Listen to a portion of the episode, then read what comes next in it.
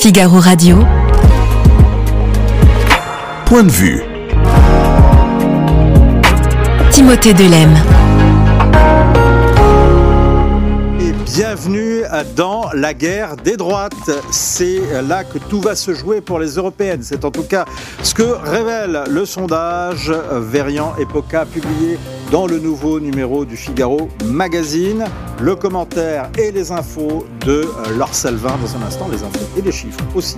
La guerre de l'information fait rage. Ce n'est pas une idée, ce n'est pas une lobby, ce n'est pas une opinion c'est euh, une révélation et c'est ce que révèlent les Kremlin Leaks avec une euh, levée de voile inédite sur la machine de propagande russe euh, lors de la, la même semaine où on a pu entendre le discours sur l'état de l'Union de Vladimir Poutine et où on a pu voir également des milliers de Russes braver l'interdiction du pouvoir pour assister aux obsèques et aux funérailles d'Alexei Navalny. Nos infos et l'analyse de l'historien et spécialiste de la désinformation David Collomb dans cette émission. Et puis, l'écologie n'est pas seulement punitive, ce n'est pas une polémique, c'est une démonstration, c'est aussi un point de vue, celui de notre confrère Eric de Ridmaten, chef du service économie chez CNews, et qui vient de publier un livre absolument euh, passionnant et il nous apporte la preuve sur, et, et la révélation, il lève le voile également sur ces innovations. C'est à suivre également en fin d'émission. Point de vue, c'est parti.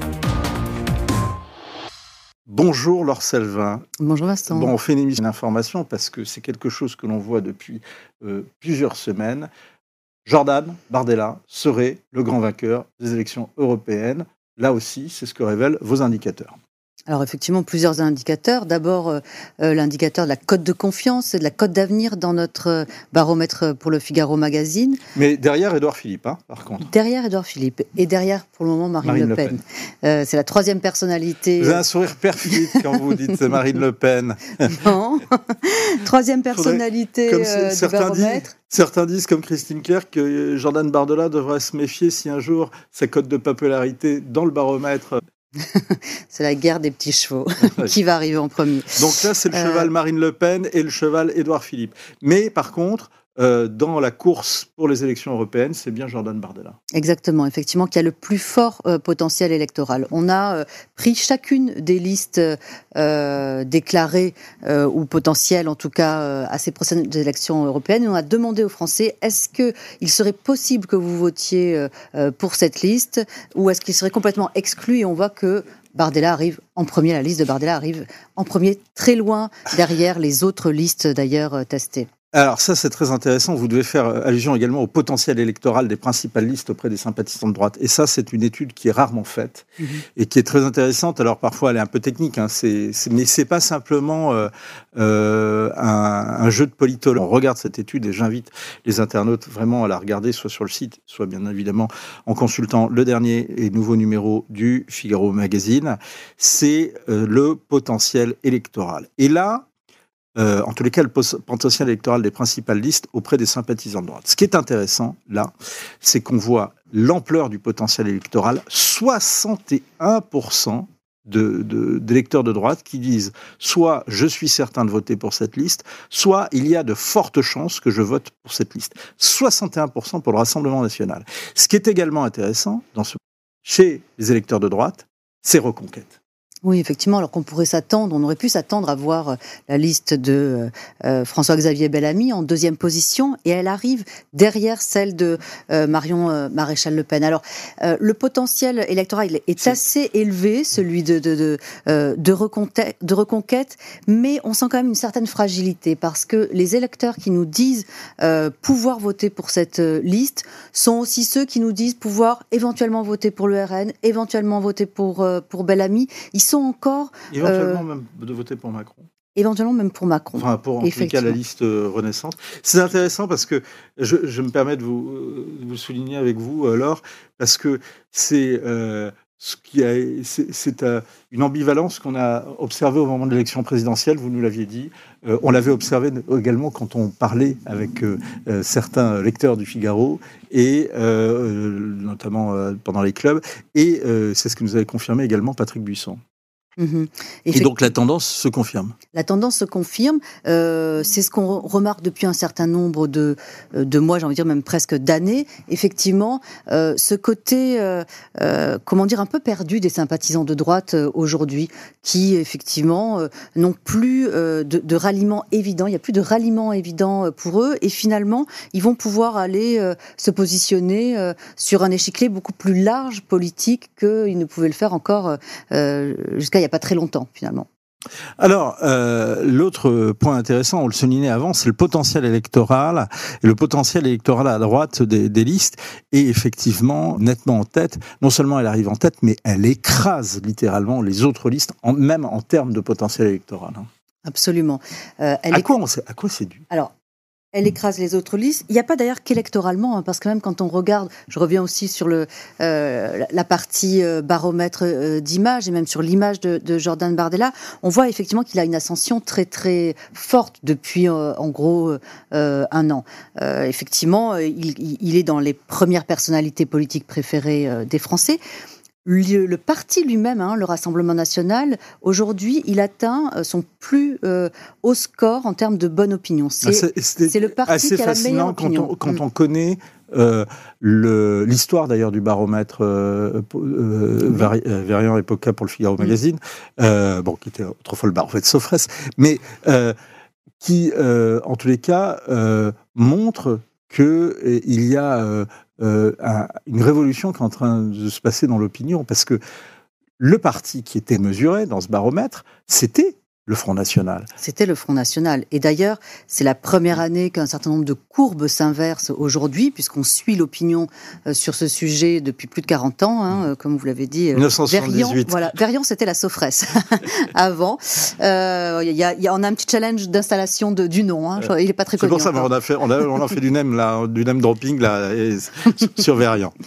Donc effectivement. Ex-Cantar, ex-Sofresse. Voilà, c'est la première fois cette année que le parti, le Rassemblement national euh, est considéré comme un parti euh, finalement euh, comme les autres et qui représente pas forcément plus un danger pour la démocratie qu'un autre. C'est la première fois aussi que les Français considèrent que finalement le parti du Rassemblement national pourrait gouverner comme les autres sur, sur l'image du RN. Jordan Bardella, il a quelques atouts certains. Euh, il a beaucoup de soutien, notamment auprès euh, des jeunes et auprès des euh, catégories aisées. Ce qui n'est pas le cas de Marine Le Pen. Marine Le Pen, elle fait le plein, effectivement. Elle, est aussi très, très bien perçue chez les jeunes, mais elle, est plutôt, elle a plutôt ses soutiens, elle va plutôt chercher ses soutiens chez les ouvriers. Alors que Jordan Bardella, il a une assise plus forte auprès de gens qui... les catégories aisées, c'est aussi euh, un des cœurs de c'est le cœur de l'électorat de, Reconquête. Absolument. Mais il y a une petite différence entre euh, l'électorat potentiel de Jordan Bardella et celui de Marion Maréchal Le Pen, euh, c'est au niveau du genre. C'est-à-dire, eh bien, l'électorat de Marion Maréchal Le Pen est très genré. Beaucoup plus d'hommes disent pouvoir voter pour elle que de femmes, alors même que c'est une femme, ce qui est assez étonnant. Mais c'était ce qu'on voyait déjà avec Zemmour, mmh. alors que Jordan Bardella, lui, il attire autant les hommes que, que les femmes. Euh, la guerre, c'est aussi sur l'électorat LR euh, qu'elle se, qu'elle se passe. Il y a une grande volatilité hein, de cet électorat. Absolument. Et c'est vrai que euh, quand on regarde le détail euh, du potentiel électoral de la liste LR, on voit bien que ce sont des, électeurs qui peuvent hésiter, hésiter aussi entre LR et Jordan Bardella, entre LR et Marion Maréchal Le Pen et y compris évidemment aussi avec euh, Renaissance. Donc c'est, c'est, c'est, on voit que le, le, potentiel électoral de LR est très friable hmm. à ce stade de la campagne. Alors, euh, pour justement euh, faire face à ce défi, de quels atouts dispose François-Xavier Bellamy? Alors, Je ne vais pas vous dire la notoriété parce que malheureusement, il n'a pas une notoriété très très installée. Mmh. On connaît son nom, mais on ne connaît pas particulièrement euh, son programme, ses idées. Euh, je pense que son atout principal aujourd'hui, c'est quand même d'avoir l'investiture euh, des Républicains, les sympathisants de droite et d'une manière générale les Français, euh, quand ils vont voter, notamment pour des élections comme ça euh, nationales, qui ne sont pas donc ancrées dans un territoire, eh bien il y a un côté légitimiste. Si euh, c'est le candidat de la liste euh, de droite traditionnelle les républicains, bah, finalement, ça va être un atout pour lui. Mais d'après ce que vous dites, justement, l'un des problèmes, c'est que le réflexe légitimiste euh, à droite, et en particulier dans cet électorat de droite, dans cet électorat DLR, ex-UMP, ex-RPR, UDF, serait moins, le réflexe légitimiste serait moins à l'œuvre dans cette élection qu'il ne l'a qui ne l'a été et qui n'a pu l'être par le passé. Déjà, d'ailleurs, on a vu en 2019, il n'avait pas été, euh, euh, il n'avait pas été à l'œuvre puisque toute une partie était partie chez Macron. Mmh. Bah, c'est pour ça que vous me dites quels sont ses atouts. À part celui-ci, je n'en vois pas beaucoup. Le bilan, peut-être, le, le, le, fait d'être, de revenir euh, devant les électeurs? Alors, c'est pas tant le bilan, effectivement, c'est surtout le, euh, la persévérance. Ça, effectivement, c'est une qualité qui est, euh, euh, qui est valorisée chez les Français. On, on, le voit, par exemple, on a de nombreux présidents de la République qui se sont présentés plusieurs fois avant de devenir. Et puis, la loyauté aussi à l'égard de, de, de, son parti. finalement, il y a une certaine droiture chez François-Xavier Bellamy qui pourrait séduire un certain nombre de sympathisants de droite qui apprécient ces valeurs de droiture, de loyauté et d'engagement. Euh, un certain nombre de commentaires euh, actuellement sur le site du, Figaro euh, font état de, questions autour des, programmes. Est-ce qu'il faut réduire le poids de l'État Ce que même LR ne fait pas, nous dit encore cet internaute. et par contre, d'autres parlent du, du, programme plus étatiste du Rassemblement national. Simplement, différencier les programmes, est-ce que euh, ces différences de programme, et en particulier perçues par euh, les, électeurs, question subsidiaire, est-ce que euh, le rapport à l'Europe va être un des enjeux de cette élection, comme il a pu l'être notamment en 2019 mmh Alors, euh, bah, je vais répondre d'abord à votre deuxième question parce que je pense que c'est capital, effectivement. Euh, L'image des institutions européennes euh, en France, elle a tendance ces dernières années à s'améliorer, notamment depuis la, depuis la crise Covid et depuis la guerre en Ukraine. Pourquoi? Parce que les Français se rendent compte que finalement, peut-être que l'Europe peut nous être utile euh, de s'en sortir peut-être mieux que d'autres pays, mieux que d'autres continents. Donc, il y a, je, je dirais, une petite euh, tendance à l'amélioration sur l'image de l'Europe. Euh, pour autant, ce que nous disent les Français aujourd'hui, c'est que, euh, et notamment en France, on ne parle pas assez d'Europe, on n'en parle pas bien, et la façon dont on en parle, la France avec d'autres pays européens, la France étant... dernier, en dernière position sur l'exception aussi d'une certaine actualité ou l'intérêt pour une actualité Donc effectivement, les différents partis de droite euh, dans cette, euh, Europe euh, audible, concrète pour, pour les, citoyens français. Et un des enjeux également que l'on voit, c'est notamment sur la politique agricole, parce que bon, on a vu ces derniers, dernières semaines des agriculteurs effectivement qui recueillaient la sympathie d'ailleurs hein, de, des Français. Ces agriculteurs étaient très soutenus par les Français, et je pense que c'est notamment au niveau européen qu'on attend des réponses pour, euh, euh, pour cette partie de la population euh, il y a quelque chose d'étonnant aussi, Laure, c'est que quand on regarde le potentiel de... Il y a un potentiel de vote chez Renaissance en faveur de Bardella également. Oui, c'est vrai. Alors ça, ça, ça comment dire? C'est l'attraction du bourgeois?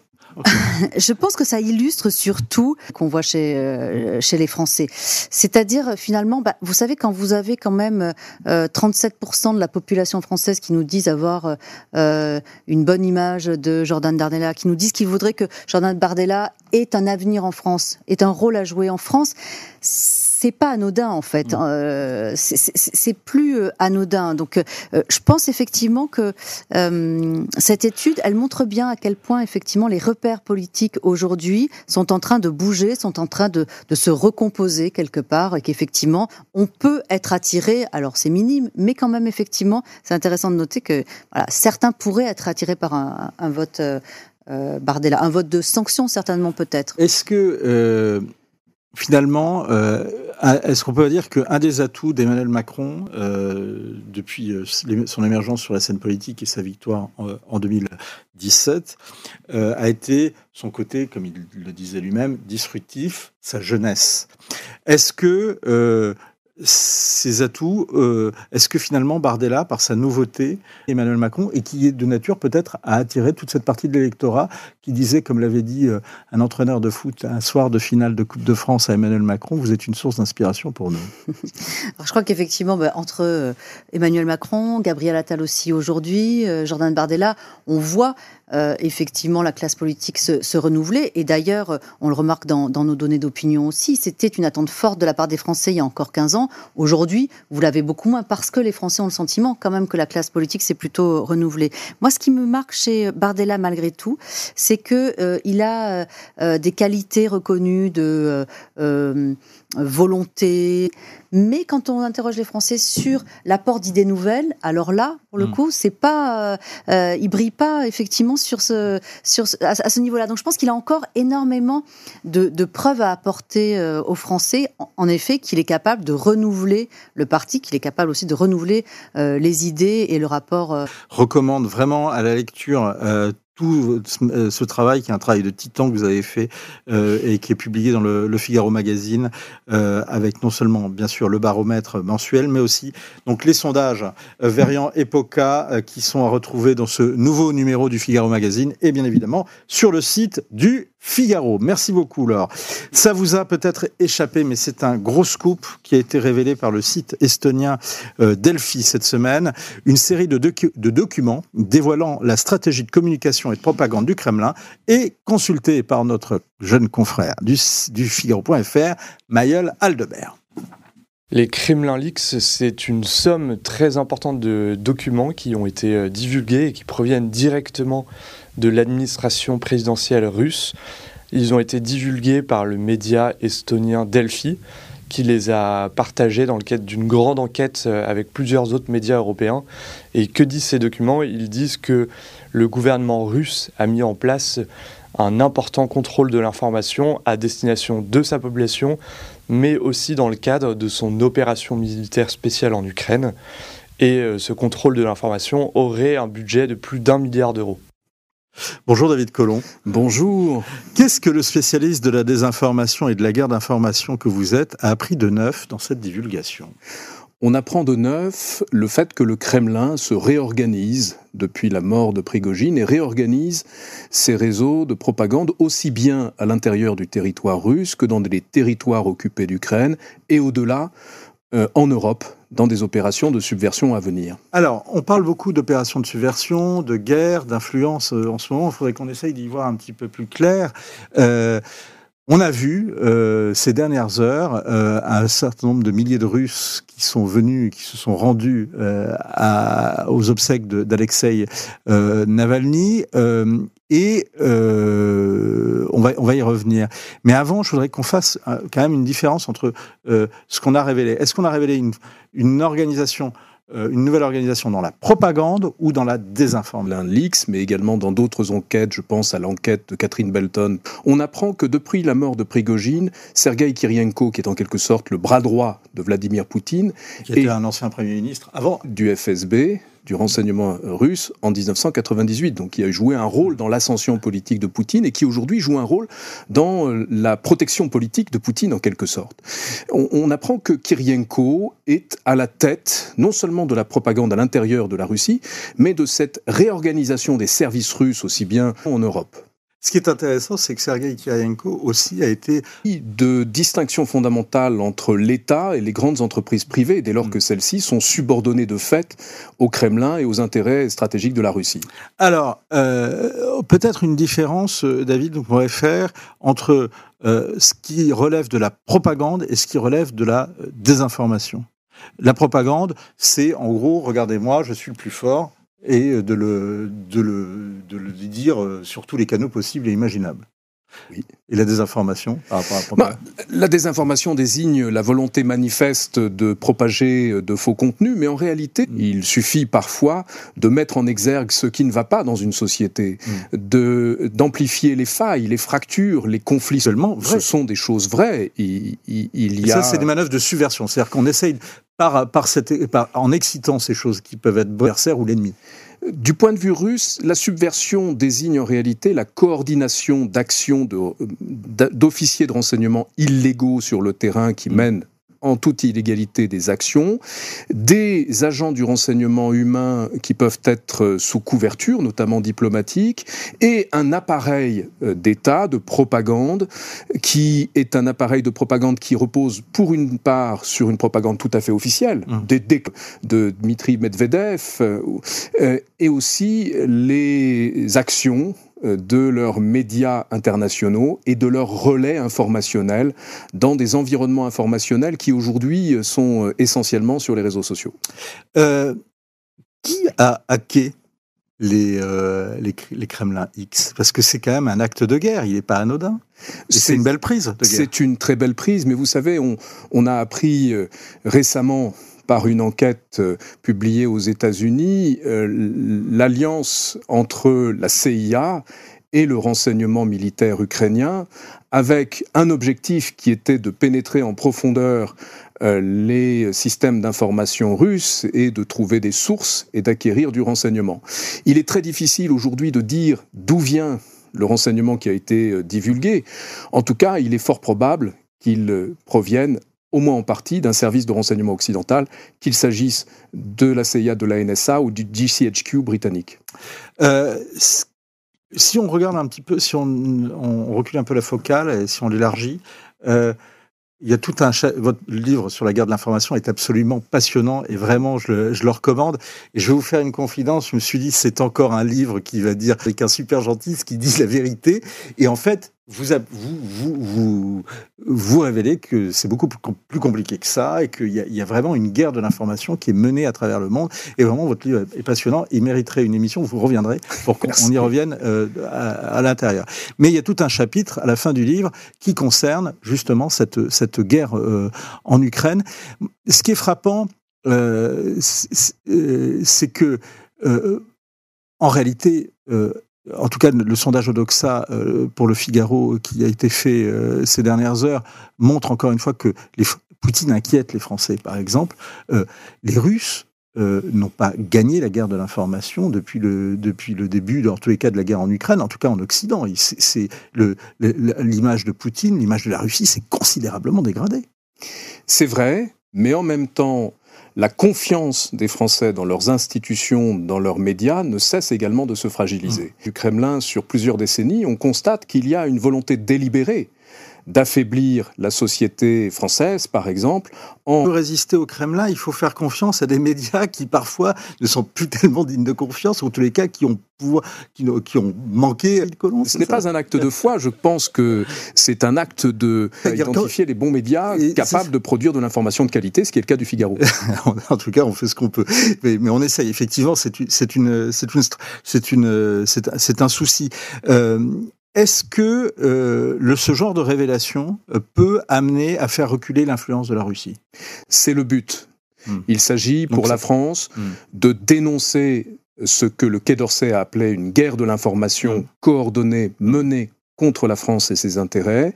Il s'agit de sensibiliser l'opinion publique le plus largement possible sur ce qui se produit actuellement et ce qui, se, et ce qui risque de se produire dans la perspective des élections européennes et des Jeux olympiques de Paris 2024. Il s'agit ensuite et enfin de favoriser une immunité euh, informationnelle, euh, de d'encourager nos défenses en quelque sorte face à des manipulations de l'information dont nous pouvons être victimes. Euh, est-ce que euh, euh, euh, à l'inverse, il y a des opérations actuellement de désinformation et de déstabilisation, en tous les cas qui sont menées par les services occidentaux et par les services ukrainiens, par exemple, vis-à-vis de l'opinion publique russe? Pas à ma connaissance. Et ce, pour au moins deux raisons. La première, c'est qu'il y a un engagement très ferme qui a été d'ailleurs réaffirmé le 20 septembre dernier par la France, par les États-Unis et par euh, plusieurs dizaines d'autres pays démocratiques, consistant à ne pas s'engager dans de telles actions de désinformation. pourquoi? Euh, Parce qu'il s'agit de défendre nos principes, nos valeurs. Et par exemple, le commandement, de la, notamment mmh. euh, en Russie, j'imagine, le fait en respectant les règles du droit international et du droit humanitaire. La deuxième raison est Une question, peut-être un commentaire sur ça. Est-ce qu'il faut y croire? Je crois. Alors, il faut y croire aussi longtemps que l'on n'a pas euh, de preuves inverses. De preuves inverses. Mm. On a la certitude que euh, les services chargés de la lutte informatique offensive amplifient des contenus. Mm. Mais ces contenus ne sont pas des contenus mensongers pour ceux qui jusque-là ont été identifiés. Ensuite, permettez-moi de souligner un point extrêmement important. Dans la guerre de l'information, il y a une asymétrie qui découle du fait que notre société est tout à fait perméable à des opérations d'ingérence étrangère, tandis que la société russe aujourd'hui est très difficilement perméable. Euh, et, ça, c'est une tradition euh, euh, qui, qui, remonte avec l'information. Mais alors, ça, c'est assez intéressant ce que vous dites parce que généralement, quand on met en garde dans les opérations de désinformation, de subversion, etc., on s'attaque aux réseaux sociaux. Or, si on regarde l'histoire un petit peu politique des, réseaux sociaux sur les 15 dernières années, date de leur émergence, on s'aperçoit que c'est eux qui ont permis euh, de, par l'information, de déstabiliser certains systèmes euh, autocratiques, en tous les cas dictatoriaux. C'est le cas notamment des, révolutions arabes qu'on a appelées les révolutions Facebook. Et en Chine. Et Vladimir Poutine se dit à l'hiver 2011, il craignait pour sa vie. Il craint aujourd'hui encore pour la survie de son régime. Et toutes les initiatives du Kremlin qui ont été révélées ces dernières semaines démontrent que la guerre de l'information du point de vue du Kremlin est une guerre pour la survie politique de Vladimir Poutine et de ses alliés. Mais, euh, par exemple, euh, ce qui est intéressant dans, le, dans les dernières Kremlin Leaks, c'est vous le dites, vous le dites c'est une opération qui, quand même, euh, est destinée en grande partie à l'opinion publique russe dans la perspective de l'élection présidentielle. Or, la Russie, ce genre d'opération, finalement, n'est pas, n'est pas garantie de succès, malgré l'énormité des sommes Mais justement, mises en jeu en, réalité, l'énormité des sommes découle du fait que le Kremlin aujourd'hui n'est pas sûr de bénéficier d'un soutien réel et mmh. solide de la part de l'opinion publique. C'est trop dépensé en sondages et en campagnes d'influence, en enquête, mmh. en enquête sociologique, euh, parce que le Kremlin a contrôlé. Un certain nombre de révélations, David Colomb, euh, ces derniers jours font état de compromission de journalistes français, d'un intellectuel français avec l'URSS et, feu l'URSS. On y reviendra d'ailleurs prochainement avec Vincent Jauvert qui a écrit euh, un livre euh, sur la question. Ça continue aujourd'hui? Ça continuera. Je parle dans, les, dans les médias, par exemple. Ça continuera aussi longtemps que nous ne nous doterons pas de dispositifs législatifs permettant de rendre visibles ces opérations d'ingérence. C'est-à-dire, concrètement Pour l'essentiel, aujourd'hui, vous savez, les services de renseignement ne procèdent plus comme jadis, c'est-à-dire du temps de la guerre.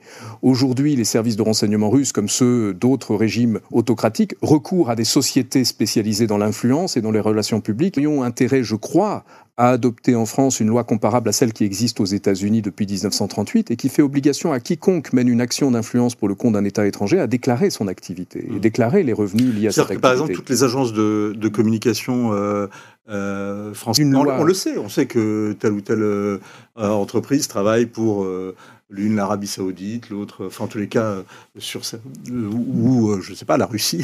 On ne connaît pas exactement les financements d'un certain nombre de mm. think tanks, par mm. exemple. Mm. Il est très difficile sur certains plateaux de connaître, de savoir d'où parlent les experts hmm. de think tank qui se mettent à défendre les points de vue de Vladimir Poutine ou de Xi Jinping. Il ne s'agit pas d'interdire hmm. le point de vue en question. Il s'agit de rendre possible pour les auditeurs, les téléspectateurs et les lecteurs de savoir si la personne qui s'exprime hmm. le fait au titre de son opinion personnelle, de ses convictions, ou au titre d'intérêt privé. Euh, la France est une cible dans la guerre de l'information C'est une cible prioritaire. L'article de Catherine Belton dans le Washington Post le 30 décembre le montrait clairement parce que le Kremlin euh, a identifié cette fragilité intrinsèque de notre pays. D'accord. C'est une cible de la part de, la Russie. Est-ce que c'est une cible pour, euh, pour d'autres pays également? Absolument. Dans l'état de la menace qui vient d'être publié par l'ANSI, il est euh, l'Agence nationale des systèmes de sécurité informatique. Il est largement question de la Chine, mmh et d'un certain nombre d'autres acteurs. Euh, nous avons fait l'objet de cyberattaques euh, en provenance euh, de Corée du Nord, de l'Iran. Mmh. Mais il est certain aujourd'hui que dans le contexte géopolitique de l'Europe, la France est une cible prioritaire pour le Kremlin qui cherche à fragiliser le soutien à l'Ukraine. Euh, elle est également une cible depuis euh, des pays, euh, pour des pays alliés également. par exemple, les, États-Unis qui ont développé quand même tout un système de, de, parrainage. On pense notamment au programme de Young Leaders. Est-ce que c'est une dimension dans la guerre d'influence? Absolument. Les États-Unis mènent une guerre économique mondiale mm. et leur renseignement est mis au service de cette guerre économique mondiale. Ils mènent une guerre de l'influence mondiale que je raconte dans mon livre. Mm. Ils ont les premiers faits de l'information un levier de puissance dans les relations internationales, mais il y a une différence de taille entre les Young Leaders euh, des, du département d'État des États-Unis et l'action du renseignement russe. Celui-ci cherche à organiser le chaos à l'intérieur de nos sociétés démocratiques. Souvenons-nous, par exemple, des étoiles de David. Vous pensez que l'opération Young Leaders vise au bien commun national français? En tout cas, certainement pas à provoquer des actions violentes, à hum. provoquer le chaos, à provoquer la confusion hum. dans nos sociétés. Euh, y compris quand ils vont chercher euh, un certain nombre de personnes dans les banlieues alors, je pense que s'ils cherchent des personnes dans les banlieues depuis environ 20 ans, c'est parce qu'ils ont considéré hein, euh, les jeunes de banlieue à un avenir qui pourrait nécessiter de les sensibiliser à, euh, aux États-Unis. Et c'est un basculement dans le programme Young Leaders. Mm. Lorsque du jour au lendemain, et je l'ai vu à Sciences Po, euh, les recrutements ont totalement changé. Mais souvenons-nous qu'à l'époque, mm. il y avait au ministère de l'Intérieur en France quelqu'un qui était partisan de ce que, qu'il appelait même la discrimination positive. Je parlais Nicolas Sarkozy. Nicolas Sarkozy. Euh, non, mais d'après ce que vous me dites, c'est quand même qu'il y a aussi dans ces opérations d'influence de faire ressembler de faire en sorte que la France ressemble un peu au modèle de société américain, par exemple.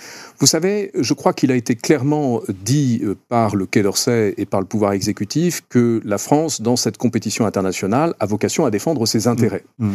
Et dans ses intérêts, je crois qu'il y a notre régime démocratique, notre régime de liberté, il y a également notre capacité à porter notre voix au-delà de nos frontières. Et n'oublions pas que dans ces opérations de déstabilisation, telles que celles que l'on a vues cet été en, dans l'Afrique subsaharienne, mmh. il s'agit aussi de fragiliser l'image de la France, de fragiliser les intérêts de la France euh, dans le monde entier. Euh, est-ce que euh, la France est également la cible de pays comme la Turquie ou de pétromonarchies cela ne fait aucun doute, il y en a de nombreux exemples. La Turquie a été une préoccupation pour nos services de renseignement euh, au moment de la mort de Samuel Paty, lorsque, semble-t-il, euh, le régime en place là-bas a instrumentalisé euh, la mort de Samuel Paty pour diffuser une propagande qui était largement subversive. Aujourd'hui, d'autres États encourage des propagandes de type subversif, je citerai le Qatar, mm. il y a par conséquent une préoccupation majeure euh, qui devrait être la nôtre, à savoir de protéger notre débat public, de protéger notre politique publique de toutes ces interférences étrangères. J'espère vous avoir euh, démontré l'importance de lire le dernier livre de David Collomb. Euh, ne vous inquiétez pas de l'épaisseur du livre, c'est salvateur. Comme disait Laurence Durel, voir c'est exorciser. Et Laurence Durel le disait euh, justement, en, il était cité par un autre maître de la des révélations sur la désinformation, c'est Vladimir Volkov qui avait écrit La petite histoire de la désinformation que vous pouvez retrouver, voyez, aux éditions du Rocher et également euh, d'un roman qu'il faut absolument lire parce que on y pense quand on vous lit, c'est le montage de Vladimir Volkov. Le montage, c'est c'est romancé, mais c'était les révélations du service du SDES, c'est-à-dire des services secrets français qui avaient livré à Volkov, Alexandre de Marange à l'époque, qui avait livré à Volkov euh, la façon dont les Russes euh, procéder, les soviétiques procédaient à l'époque. Donc c'est à ça qu'on. Et un mode opératoire qui n'a pas changé. Et un mode opératoire qui n'a pas changé. Donc voilà, vous avez une bonne lecture. Merci beaucoup David Collant et vous revenez pour qu'on reparle, on revienne en détail dans la guerre de l'information. Merci à, vous. Euh, on va jeter un œil sur le futur avec les innovations à l'image de celle de Bertrand Picard et de Solar Impulse. Bertrand Picard nous rappelle en quoi ça, va, ça consiste. Solar Impulse, c'est un projet que j'ai initié pour montrer que les technologies propres et les énergies renouvelables peuvent accomplir des buts a priori impossibles. Alors, comme tout ce qui est impossible, ça prend un certain temps. Euh, c'est un projet de 15 ans. Il a fallu construire un premier prototype, un deuxième avion expérimental, monter une équipe, euh, trouver les partenaires. J'ai lancé la Fondation Solar Impulse sur le but de sélectionner et labelliser 1000 solutions technologiques qui sont capables de protéger l'environnement de façon financièrement rentable. Alors ces solutions, ça peut être des technologies, des produits, des matériaux, des systèmes, des appareils, des sources d'énergie. Et ça doit être utile dans les domaines de l'eau, de l'énergie, de la construction, de la mobilité, de l'agriculture et de l'industrie. Bonjour Eric de Riedmatten. Bonjour Vincent. Bertrand Picard est très sympathique. Il est déjà d'ailleurs venu nous parler de, de, Solar Impulse dans cette émission. Mais son innovation, quand même, pour l'instant, euh, c'est très impressionnant, c'est très innovant, mais c'est pas très réussi. En tout cas, ça marche pas très fort bah, il faut le temps. Il faut donner du temps. Je pense que c'est un peu. Quand on vous, vous privez de votre voiture à essence dans 10 ans, mm. euh, bah, vous vous dites quand même 10 ans, c'est pas beaucoup. Et pour créer cette voiture électrique du futur euh, à batterie, avec des batteries extraordinaires ou hydrogène, bah, il faut donner du temps. Et là, je pense que Bertrand Picard y arrivera avec le temps. Pour son avion solaire ou son avion hydrogène. Bon, vous êtes optimiste, et en fait, ça, c'est la marque de votre livre. Vous êtes optimiste. C'est votre côté suisse, ça? Euh, oui, oui, oui, oui, il faut être optimiste parce que euh, aujourd'hui, euh, quand vous parlez d'environnement ou de transition écologique, ça fait peur. Les mm. gens sont, commencent à baisser les bras, commencent à dire ça va affecter l'économie, ça va ralentir l'économie. Regardez les agriculteurs, finalement, même si ce sont les premiers défenseurs de l'écologie, ça leur pose des problèmes, les réglementations sur le, glyphosate. Bien sûr que tout ça est ennuyeux, le glyphosate, on n'a pas envie d'être d'avoir des insecticides dangereux pour la santé. Mais peut-être qu'on veut accélérer les choses. Alors on me dit ah oui, mais la France doit être un modèle. C'est pourtant pas la France qui pollue le plus. Euh, on va y revenir. Le, Conseil de Paris euh, a euh, dernièrement empêché les taxis volants chers à, Augustin de Romanet, le patron d'aéroport de Paris, pour, pour les JO. Vous le regrettez? J'avais un peu peur quand même. Pourquoi? Parce que j'aurais pas aimé monter dedans. C'est un peu tôt. En fait, ce sont des drones hein, qui sont euh, euh, haute technologie, certes, mais est-ce que vous imaginez deux secondes qu'un aéronef tombe comme ça sur, sur la foule? Je pense que c'est encore un peu trop tôt pour lâcher dans la nature ces, euh, ces avions. Euh, ça m'a pas étonné qu'il n'y ait pas les autorisations de la, de la DGAC d'une part. Alors après, la direction de l'aviation civile. Ensuite, bon, vous avez aussi les, les avions. Enfin, les, ça, c'est des avions. Vous en parliez, mais vous avez les bateaux volants hein, qui sont. Qui vont Alors c'est ça. Vous parlez des, des bateaux violents, euh, des bateaux, pardon, qui peuvent des être, bateaux volants qui vont. Euh, alors ça, c'est horizon quoi, 2040 à peu près? Oui. Alors déjà, ils existent en Suisse. Hein, euh, sur, il y a eu des essais qui sont faits, qui sont d'ailleurs assez euh, concluant euh, sur le lac. Je recommande le chapitre parce que vous faites une magnifique ah. description du lac Léman et de Genève à ce moment-là. Ça, fait toujours rêver. On est tellement. C'est vrai que là-bas, c'est quand même une clientèle qui a besoin de se déplacer d'une rive à l'autre. Euh, je rappelle que finalement, cette partie suisse, Lausanne, Vevey, Montreux, fait face à, Évian. Hein. Et donc, euh, c'est impossible de se déplacer en voiture. D'ailleurs, je donne des exemples de, de distances. Les distances sont courtes, mais les temps sont considérables. Ah oui, parce qu'il faut faire tout le ah tour du, du, lac. Et, l'autoroute côté suisse est tout le temps saturée. Côté français, ce sont des petites routes avec des petits villages. Euh, peut-être augmenter la vitesse sur les autoroutes suisses et empêcher que les gens roulent toujours sur la voie de gauche, peut-être. mais alors, les, les bateaux volant, ce qui est vraiment fantastique, c'est un peu, ça s'inspire des, des, bateaux, vous savez, des bateaux de course en fait, hein, avec euh, le foil. Euh, donc ça vole un peu sur l'eau. En plus, il y a un tirant d'eau très faible, hein, de, quelques centimètres seulement. Et puis euh, ça va très vite. Hein, mm. donc on peut gagner. C'est un peu le taxi volant. Et là, c'est expérimenté par une société. J'avais j'avais noté son nom. Elle s'appelle Mobifly, si je ne me trompe pas. C'est Mobifly. Dans, votre, dans, dans, votre, dans votre chapitre, c'est Mobifly. Et, et, ça permet vraiment de gagner un temps fou. Euh, vous avez donc euh, recensé 75 innovations. Euh, comment vous les avez regroupées? Vous avez travaillé avec des, des, spécialistes et questions subsidiaires. Quelle est finalement leur probabilité? Alors, l'intérêt, c'est de pouvoir donner la parole aux entreprises qui innovent, mmh. françaises ou internationales. C'est euh, un métier de journaliste, hein. mmh. c'est simplement, on leur demande d'ouvrir leur, euh, leur carton, euh, de parler du futur, de dire voilà comment les choses peuvent évoluer. Et c'est vrai que c'est un chemin, comme un agenda, où on, on effeuille les, les, pages de 2025 à 2100, c'est pour ça qu'il y a 75 innovations. Et ces entreprises en fait, se projette dans le futur. Demain, par exemple, vous allez voir se développer des panneaux solaires invisibles. Ça, c'est vraiment quelque chose qui va se faire, qui est déjà au point. Hein. Dualsun, c'est une société qui est venue m'en parler. Euh, elle m'a ouvert ses cartons. Vous avez aujourd'hui, euh, grâce à un système euh, de nanoparticules, eh bien, vous avez de panneaux solaires qui va se fondre avec la couleur du toit d'une maison, donc ça ne se verra plus. Dans un deuxième temps, euh, l'eau va circuler dans ce panneau solaire, parce que pour qu'un panneau soit vraiment efficace, il faut qu'il y ait de l'eau qui circule dessus ou dedans, et cette eau chauffée par le soleil va être utilisée pour les ballons d'eau chaude. Et puis le panneau solaire va connaître un développement considérable. Ah, ça, pardon, Eric, c'est la première innovation hein, dont vous euh, parlez d'ailleurs à, horizon assez rapide, hein, d'ici euh, l'année prochaine. on aura des panneaux solaires, vous dites, invisibles et transparents. Donc ça, on pourrait, ça, ça va, ça va changer nos toits, ça. Alors ça va changer nos toits, ça va changer aussi euh, beaucoup l'agriculture, parce que euh, l'agrivoltaïsme euh, va peut-être être une nouvelle source de revenus pour les agriculteurs. Donc il y a un chapitre que je vous recommande où on, on- Bien sûr. Euh, puisque là, ça peut rapporter de l'argent aux agriculteurs qui vont non pas couvrir euh, leur culture, mais qui vont protéger leur culture. Vous savez, ça protégera des, des grêles, de la chaleur, et, et- et grâce à la production d'énergie, Mmh. bien, ils vont faire des économies.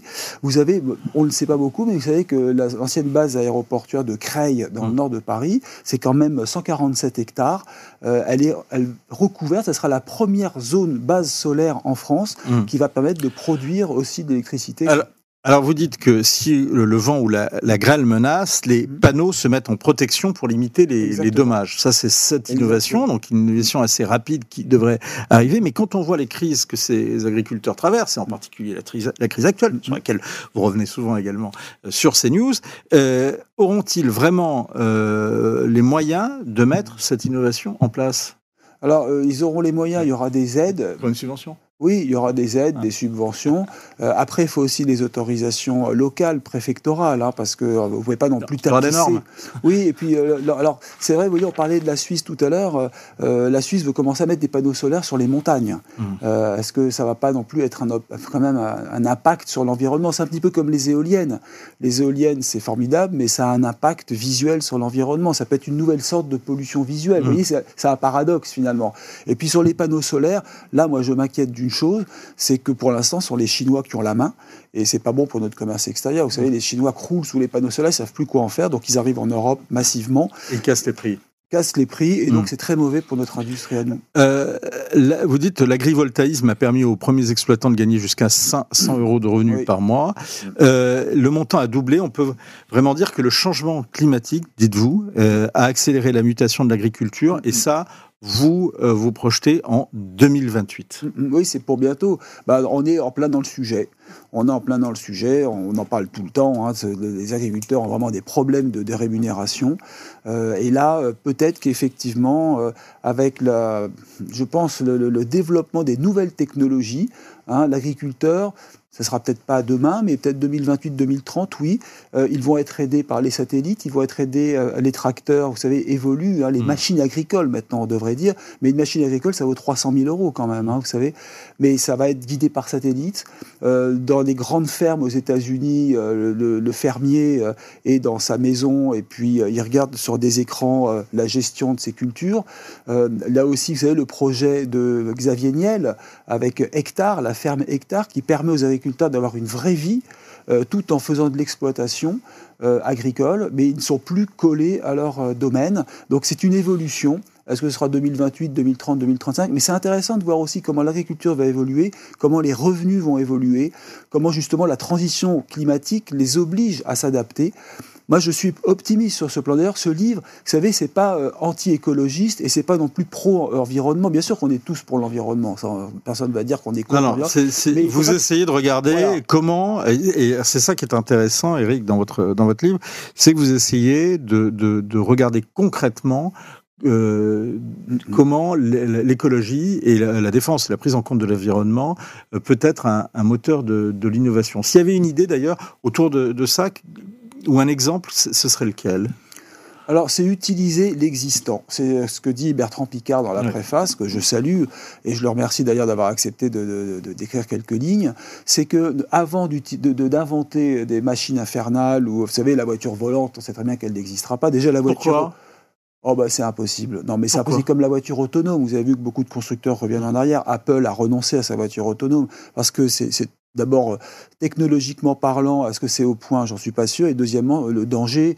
Troisièmement, est-ce qu'on a envie de perdre la maîtrise de, de sa voiture Et donc, euh, je crois que l'existant, utilisons l'existant. Oui, ça c'est vraiment très important. Mais, mais je ne comprends pas, par exemple, pourquoi on peut faire des taxis volants, pourquoi Mm. on peut faire des bateaux volants et pourquoi on ne pourrait pas faire des voitures volantes? Je- Des voitures autonomes, à la rigueur, Mais je comprends, parce que là, ça, pose le problème de, de, de l'autonomie. On le voit bien, par exemple, pour les métros, pour oui. les trains, etc.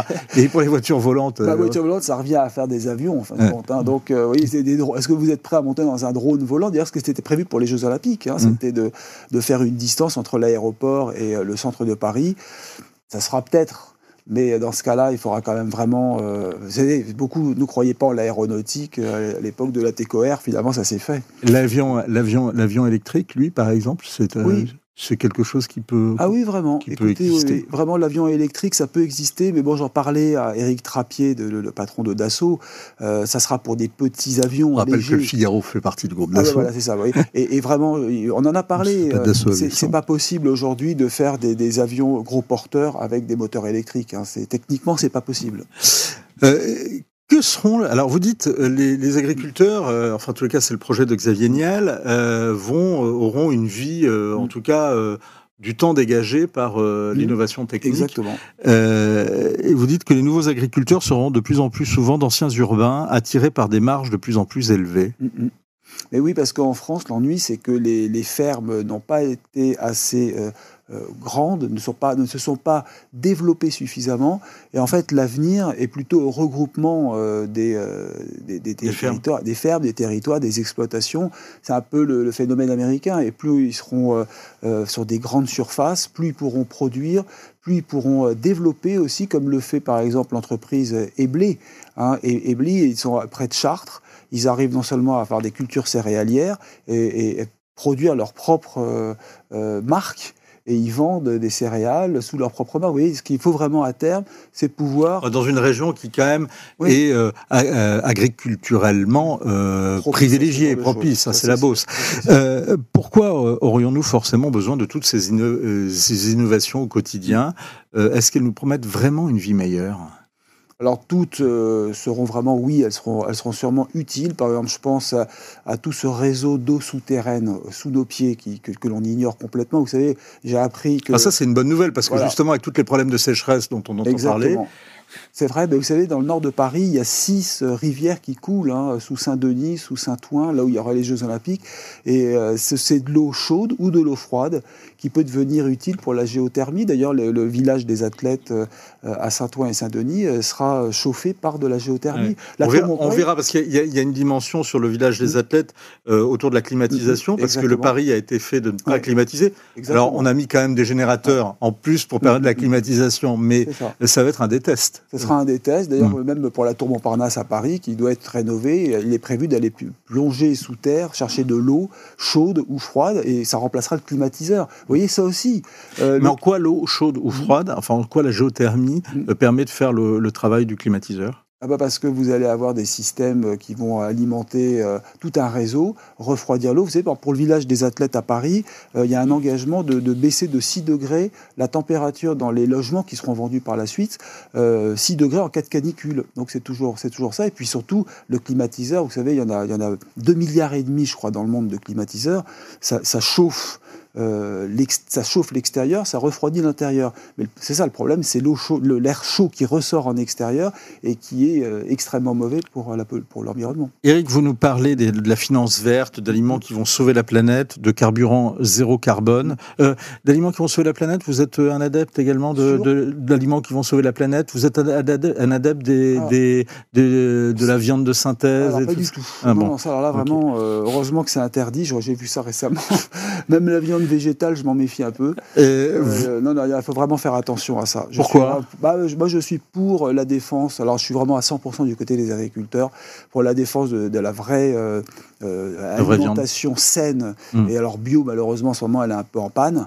Mais faisons attention à nos. Je suis content de ce qui se passe actuellement, parce que finalement, grâce aux agriculteurs, on a mis le doigt sur ces importations. Vous avez vu qu'un poulet sur deux vient de, pays étrangers, n'est pas contrôlé. On ne sait pas trop où sont engraissés les, les le, le, bétail.